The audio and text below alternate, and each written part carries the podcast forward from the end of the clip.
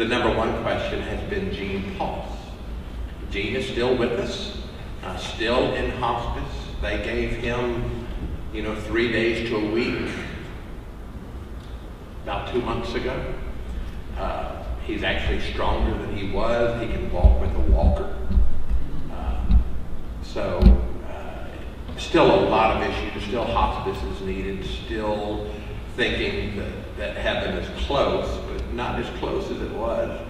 Uh, and so please remember Gene. Anna Irvin. Uh, Ron was pastor here for many years and associate pastor here too. Uh, Anna's been in the hospital, goodness, a month through all of this time. And if you've had loved ones like Gene, only just immediate family can see him uh, in the hospital. Ron can't go see his wife, Anna. And they've been married a long time. And so please remember Ron and Anna during this time. I know that they would appreciate that. A neighbor of ours, Lisa, the new one, Lisa Odell. Lisa sits about where Kathy is right there, blonde-headed lady, one of my neighbors. Lisa has been in the hospital too, and uh, very sick during this time and needs your prayers. So please remember Lisa Odell, not COVID related. We have a neighbor, Bill Jones, who has COVID, and he's on the good side of it. He's getting stronger, so pray for my neighbor, Bill. I told him last night that we would mention him by name today. Uh, pray for healthcare workers. I bet they're tired. I bet they're, they're just weary. Uh, for government leaders that need our prayer, that need wisdom, when there's a lot of, there's a great lack of it, it seems, in our society during this time. Pray for one another your neighbors, the days ahead. Uh, but I, I, wanted to do that first. Let's pray for these friends as we begin. Lord, thank you that we can be in this room today. Thank you, Lord, that uh, we've been safe and healthy. We pray, though, Lord, for each one that has had a job change who have had tough times. We pray for those that are on our list. We pray for Gene, and we thank you for, for his life. We pray for Anna and for Ron. We pray for Lisa Odell, for Bill Jones. Father, we all have a big list of our own. Thank you for, again, your watch care over us. And help us to be wise and careful but Father, help this to pass and help us to grow stronger as a result from it. It's in Jesus' name that we pray. Amen. During this time, uh, we've had several uh, deacons meetings and, and uh, we've begun our, our leadership team. And we're segueing from uh, the deacons doing everything to a leadership team doing the business and a servant team doing ministry to the families of the church and Mitch is going to come tell you more about that. We're going to have a church conference in a couple of weeks uh, to okay these, but he just wanted to give you an update on what's going on there. Some really good news here. Good morning to those of us in person, and uh, good morning to those joining us uh, um, via technology this morning. As Deacon Chair, it's an honor to stand with you and to give you a brief update. You'll remember that in December, the church voted uh, and approved new articles of faith, uh, approved a new constitution and bylaws, and approved a manual of procedure. And in that, as Pastor said, was a, a new team, a leadership team. And last Sunday morning at 8 a.m., the leadership team met uh, for the first time. Uh, Charlie Sewell, uh, Linda Stewart, uh, Bruckter, Teresa Swafford, uh, Harry, uh, Angeline, myself, and Pastor are the leadership team. And this wonderful group of people will help with decisions between quarterly church conferences. We had a great first meeting, but the important uh, aspect of that team is what the team will do so that the deacons, or service team as we'll begin to call it, uh, will take on a new responsibility. And as Pastor said, uh, the deacons will uh, begin work on dividing the families of the church so that each of us as deacons or service team members uh, will, um, will have a group of people that we become familiar with. We'll have a group of people that are important to us and special to us and become a point of contact for all of those people. And so we've, uh, we have, as deacons, elected four uh, new service team members and um, uh, they are uh, Sonia Westbrook, uh, a gifted teacher, a person who has been part of this fellowship for quite some period of time and investing herself into our church. Uh, Charlie Bennett, uh, Hal and Carol's son. Uh, Charlie is fresh and bright and has ministry exposure and experience. Kathy Yoakum, grew up in this church, um, a Danner before marriage, and um, what a wonderful family and heritage she brings. And uh, Paul Jordan, who usually sits right here in the front, an attorney by background, but um, a gifted and talented man of God.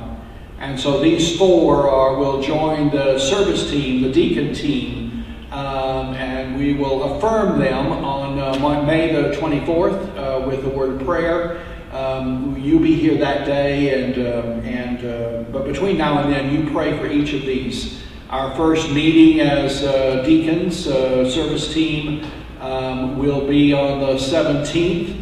Uh, so we look forward to all of them gathering with us and beginning the conversation about how we distribute families in a meaningful way so that we can, um, we can be ministers. We've longed for this day. We've, as deacons, been doing some work of the church and operations of the church, and that's been fun and fine. But God's definition for deacons and service team members is that we will uh, love one another and we'll model that love actively within the congregation and in our community. So thank you for just a few moments to let me update and uh, we'll go ahead.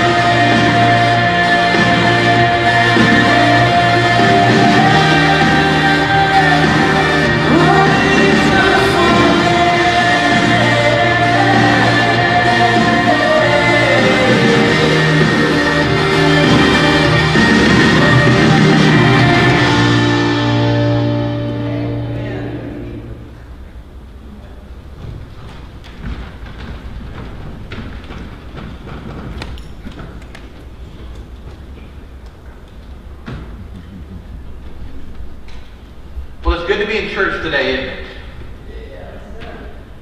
I doubt I've missed six weeks in a row in my life. You been that way? Of course, I've been here, and, and, and I want to thank Steve, our cameraman, uh, for being here every week. Uh, Ed has often been with him, and that has enabled us to be online. Uh, Jeannie has been here every week too, helping and making sure that uh, we can get online, and she handles that part of it. Michael Beasley's not been here in the building, but because of Michael's expertise, we've been able to, to go online, and we appreciate that help. Teresa's been busy taking care of the offering and tithes.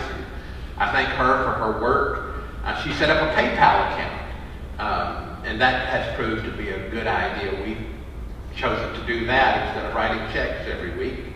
Uh, PayPal's cut of our tithe and offering is only 30 cents per transaction, so it's, it's a, a good convenience. Mitch has taught Sunday school online. Uh, Sonia, he's invaded your territory in the fellowship hall there, uh, and we appreciate him doing that. And his class has grown during this time of pandemic. So that is wonderful. I thought today that I would talk about some lessons that I've learned from the quarantine. Some of them are lessons that we probably have in common. Some are spiritual lessons, and others are not spiritually grounded at all. First, the not so spiritual lessons. Atlanta without traffic is awesome. Now, we don't really have anywhere to go, but how strange is it when you get on Roswell Road or Johnson Ferry or 285 and you don't have to yield or wait, you just go. It has been interesting, a phenomenon has happened of super speeders. And in one week's time, they caught 21 people in Sandy Springs, either on 285 or 400, going over 100 miles an hour. Uh, they clocked a motorcycle on 400 going 172. Uh, they did not catch that person. They let them go. Uh, but Atlanta without traffic is awesome. So that's one of the things I've learned. Another thing that has just shocked me, our kitchen works.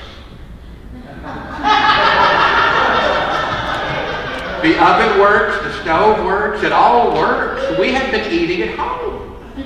Uh, and, and it is amazing that we have done that, and it's been good. We've enjoyed ourselves.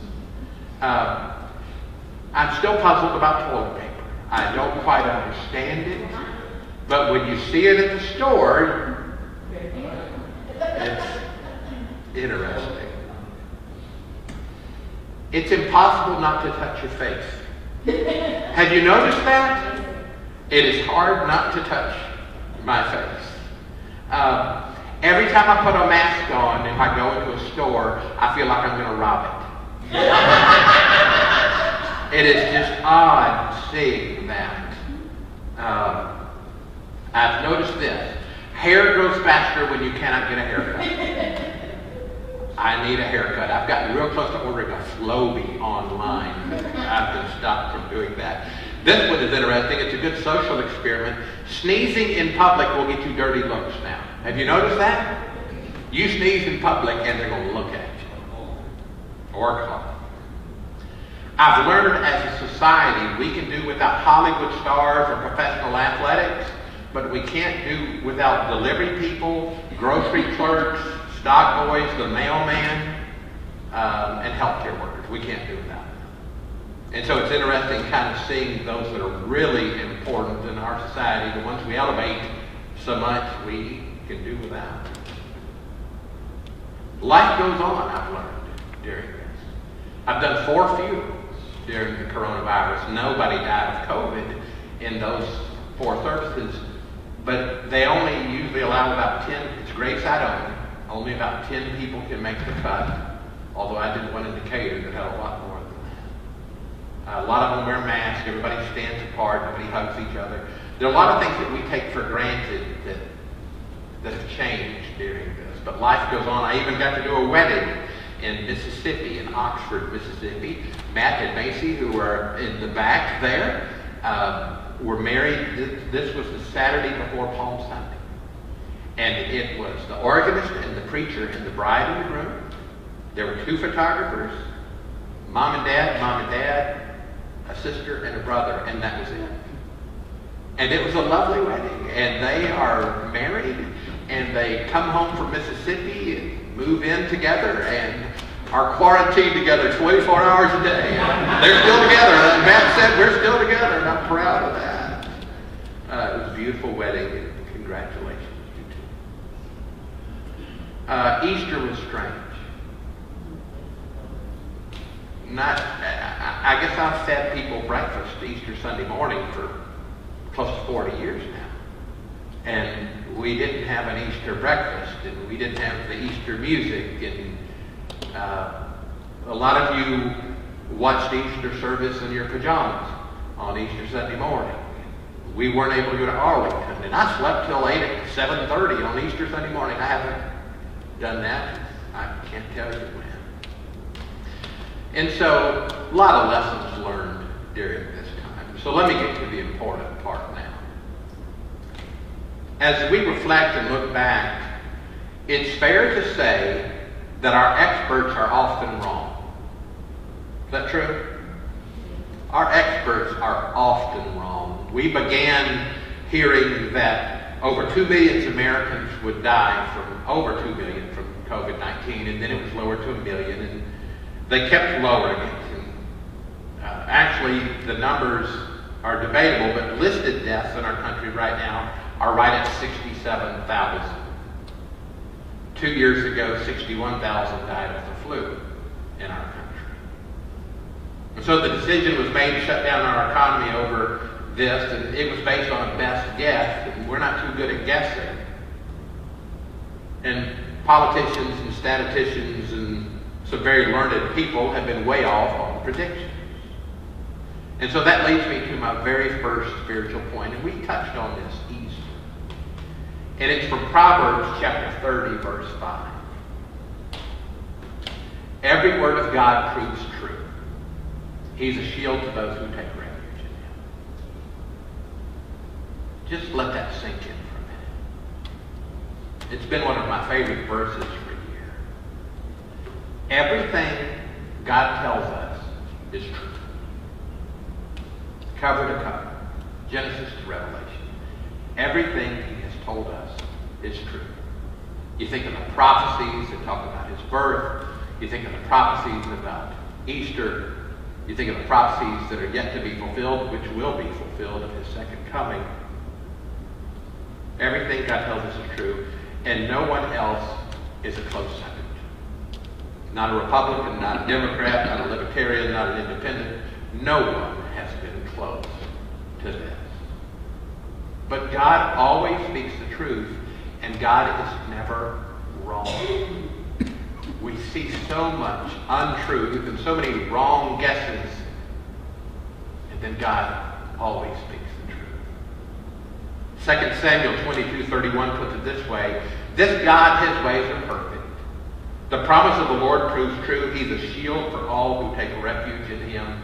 And we have done that during this time. We've taken refuge in him. With faith, it can be difficult. I cannot imagine trying to navigate this world without faith. So God always tells us the truth. And this is in direct contrast to Satan. Jesus said this, these words to those who worked so hard to arrest him and kill him about Satan. In John 8 44, the direct opposite of Christ, Satan. Jesus tells his followers, You are from your father the devil, and you choose to do your father's desires. He was a murderer from the beginning and does not stand in the truth because there is no truth in him. When he lies, he speaks according to his own nature, for he is a liar and the father of lies. So one of the great lessons to learn in all of this, this is that God's word is always true, always. This world will lie to you, sometimes intentionally, sometimes unintentionally. But God will always speak the truth. And that is a great lesson to learn in your life journey. Another lesson that I have thought about, and I wonder if you've had these thoughts uh, during this time. This world is ripe for an antichrist. Have you thought about that during this time? This world is ripe for a false leader. In end times prophecy, we're warned of a false Messiah that will lead the world. Several scriptures talk about this. I won't read all of them, but let me read a couple. Second Thessalonians chapter 2, the first four verses tell us this. Second Thessalonians 2, 1 to 4. Dear brothers and sisters, let us clarify some things about the coming of our Lord Jesus Christ and how we will be gathered to meet him. Don't be easily shaken or alarmed by those who say that the day of the Lord has already begun. Don't believe them. Even if they claim to have a spiritual vision, a revelation, or a letter supposedly from us. Don't be fooled by what they say, for that day will not come until there's a great rebellion against God and the man of lawlessness is revealed, the one who brings destruction. He will exalt himself and defy everything that people call God and every object of worship. He'll sit in the temple of God claiming that he himself is God, the Antichrist. 1 John 2, 18 tells us this. Children, it is the last hour. As you've heard that Antichrist is coming, so now many Antichrists have come. For this we know that it is the last. The 13th chapter of the book of Revelation is also a place where you can read a lot about that. We won't do that today. Revelations 13 talks about it. Maybe you've, let, you've read, it's been years since it came out, but the Left Behind series of books by Tim LaHaye and Jerry Jenkins. If you haven't read it, I recommend it. It's 10 or 12 books. It'll take you a while, but it's a, good read. Uh, they do a good job characterizing the Antichrist. It's showing how that fits into this world. Back to my point, the world is ripe for an Antichrist. If someone came out during this time of isolation, and they said they had a cure for the virus, and a, a, a cure for the economic woes that have come, would this world give a listen to it? Absolutely. If somebody could come out and say, I've got the answers to all of these things, people are pushing towards a leader and trying to knock down borders and boundaries and make it a one world government. And I don't want to get all into a tangent, but this person will claim to be God. And now, as a prepared Christian, you know that there will be no wondering when God comes back. It'll be the rapture. It'll be very clear when God comes back. But if you're not taught and you don't understand, you'll be deceived. About God coming back, we're told this. We won't doubt it. Matthew 24, 27 says this. As the lightning comes from the east and flashes as far as the west, so too will be the coming of the Son of Man. When Jesus comes back, you're going to know it. Luke 21 puts it this way, beginning in verse 25. There will be signs of the sun, the moon, and the stars, and on the earth distress among nations, confused by the roaring of the seas and the waves. People will faint from fear and foreboding of what is coming upon the world, for the powers of the heavens will be shaken. And then they'll see the Son of Man coming in a cloud with power and great glory. Now, when these things begin to take place, stand up and raise your heads because redemption is drawing near. So we're going to know it when Christ comes back. There's not going to be any kind of rumors, any kind of thing on the news saying, you know, there's somebody over in Europe that's doing all this stuff. Could that be the one? It's not going to happen like that. The Antichrist will happen like that. Jesus said about his return in Matthew 24, 35, and warning about people being deceived. When he was sitting on the Mount of Olives, the disciples came to him privately saying, Tell us when will this be, and what will be the sign of your coming and of the end of the age? And Jesus answered them, Beware that no one leads you astray. Many will come in my name, saying, I am the Messiah, and they will lead many astray. In Matthew 24, beginning verse 23, we see this. If anyone says to you, Look, here's the Messiah, or there he is, do not believe it. For false messiahs and false prophets will appear and produce great signs and omens to lead astray, if possible, even the elect. That's us, if we're not careful, if we're not prepared. Take note, I've told you beforehand. So if they say to you, Look, he's in the wilderness, do not go out. They say, Look, he's in the inner rooms, don't believe it. For as the lightning comes from the east and flashes as far as the west, so will be the coming of the Son of Man. So during the quarantine, I thought about that. This world is all paying attention to what's going on. And it is right for an Antichrist. You probably even thought about all of the plagues in Exodus or all of the future plagues in Revelation during this time, how something can start somewhere far away and, like a moment, spread. And spread in places you never thought it. The church I was pastor of in Indiana, I know at least five people in that congregation that had it in a little small town in Indiana. One more thought. There's something much better than this world. There's something much better than where we are. There's another kingdom that we belong to that is just fine. And I celebrate that. Hebrews 13, 14 says, this world is not our permanent home. We're looking forward to a home yet to come. Have you found yourself during this time looking forward to that home yet to come where none of this mess occurs anymore? I have. I have. I have shared with families at the graveside during these past several weeks that, you know, they're not worried about COVID, are they? They're not worried about the economic situation. They're in a much better place. In Matthew 6, Jesus tells us, beginning at verse 19, compared from this world to the next. Don't store up treasures here on earth, where moths eat them and rust destroys them, where thieves break in and steal. Store up treasures in heaven, where moth and rust cannot destroy, and thieves do not break in and steal.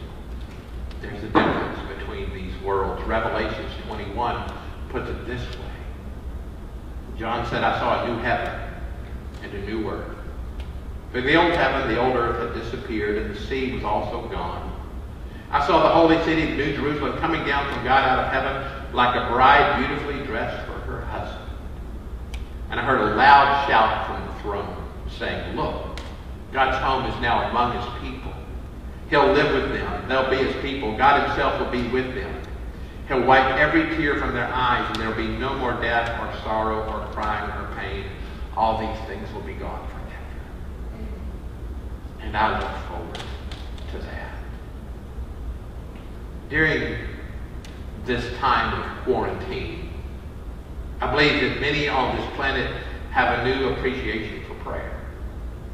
I have told some people recently that I would be praying for them, and once upon a time they weren't really receptive to that, but now they